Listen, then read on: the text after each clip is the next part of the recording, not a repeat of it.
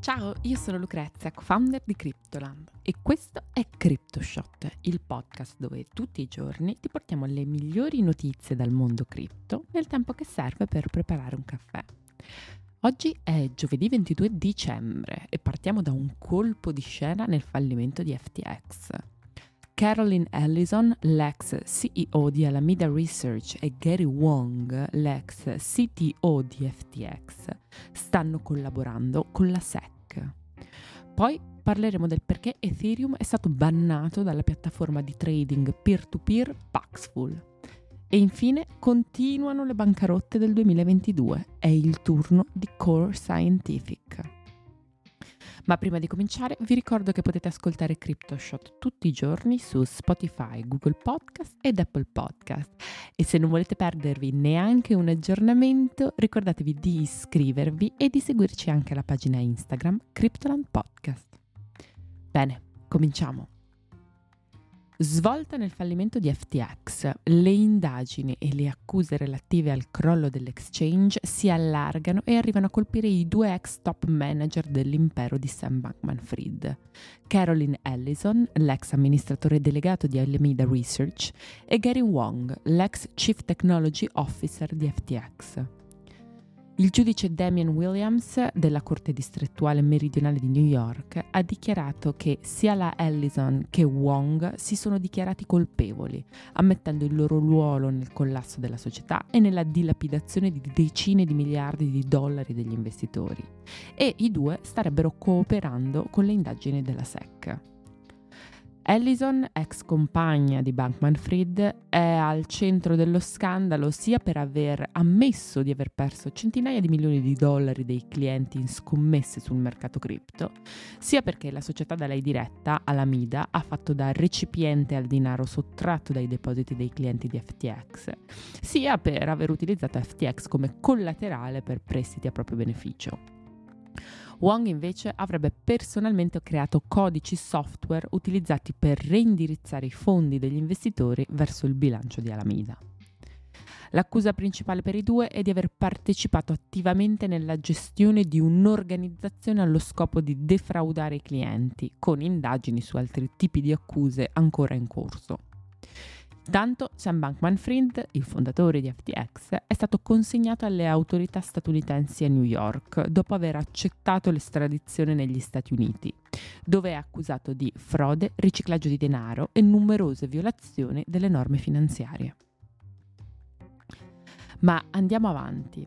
Allora, Paxful, una piattaforma di trading peer-to-peer, oggi rimuoverà il trading di Ether dal suo marketplace. L'annuncio ufficiale è arrivato ieri nella newsletter inviata agli utenti di Paxful. Si tratta di una decisione radicale per la quale Ray Youssef, il CEO della piattaforma, ha dato delle motivazioni che probabilmente faranno discutere la community crypto. Youssef aveva già anticipato su Twitter la volontà di rimuovere Ether dal suo marketplace il 12 dicembre, criticando il protocollo di Vitalik Buterin perché troppo centralizzato e ostacolo all'adozione di Bitcoin. Nella newsletter di ieri sono stati dati maggiori dettagli sulle motivazioni di questa scelta, che possiamo riassumere in tre punti principali. Prima di tutto, con il passaggio dalla proof of work alla proof of stake, secondo Youssef, Ethereum è diventato praticamente una versione digitale delle fiat currency, poiché nella sua visione è la proof of work, l'innovazione che rende Bitcoin l'unica moneta onesta al mondo. Poi c'è il problema della centralizzazione. Stando alle parole di Youssef, Ethereum non è decentralizzato, ma sarebbe controllato da un gruppo di individui e un giorno in futuro sarà necessario il loro consenso per utilizzare il protocollo. Infine, Youssef cita i casi d'uso reali di Ethereum. Secondo il CEO di Paxful, Ethereum ha dei casi d'uso, in particolare nel mondo del credito, anche se eh, il motivo del successo della rete Ethereum sarebbero, sempre secondo lui, i token, token che sempre secondo l'opinione del CEO di Paxful, avrebbero contribuito a truffe miliardarie ai danni degli utenti e avrebbero sottratto attenzione e momentum a Bitcoin, rallentandone la missione per anni.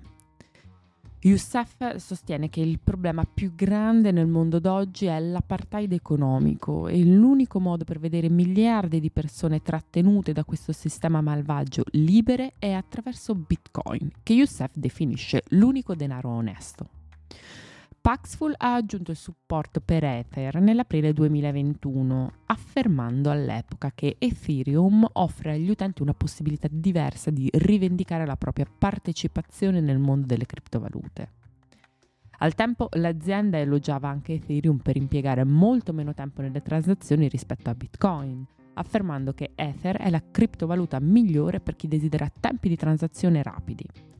Insomma, ci troviamo di fronte a una decisione piuttosto radicale che sembra indicare un cambio di opinione nei confronti di Ethereum. Paxful ora permette ai propri clienti di acquistare solo Bitcoin, Tether e USDC. Bene, andiamo avanti con le notizie di oggi e parliamo di un'altra bancarotta, perché non si può chiudere l'anno senza un'altra bancarotta.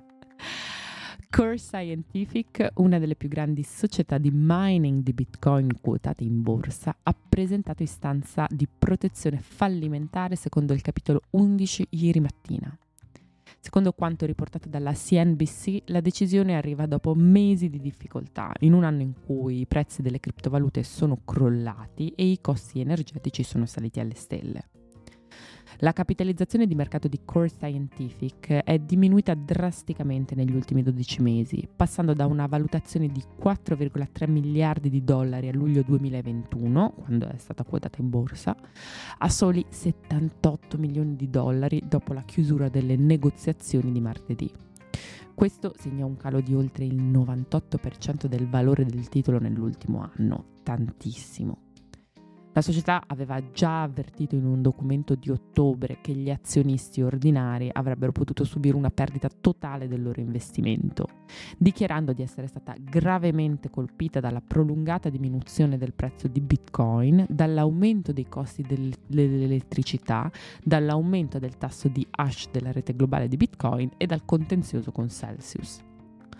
All'inizio di dicembre la banca d'affari B. Riley aveva proposto un piano di finanziamento da 72 milioni di dollari che avrebbe consentito a Core Scientific di evitare il fallimento. Questa proposta non sono riuscita a capire che fine ha fatto, a quanto pare non l'hanno accettata o non era abbastanza, diciamo, per risollevare la situazione di Core Scientific. Secondo quanto dichiarato dall'azienda di mining, Core mantiene un flusso di cassa positivo, ma le sue entrate, influenzate dal mercato ribassista, non sono sufficienti a coprire i costi per il funzionamento delle attrezzature di mining. Secondo quanto riportato dalla CNBC, Core Scientific continuerà le sue operazioni di mining e non ha piani di liquidazione. Bene, anche per oggi è tutto. Io sono Lucrezia, vi ringrazio di avermi ascoltata e vi aspetto domani per l'ultimo episodio di CryptoShot, prima di una piccola pausa natalizia che ci prenderemo e ci risentiremo qui su tutte le piattaforme podcast con l'anno nuovo. Vi auguro una buona giornata e ci sentiamo domani. Ciao!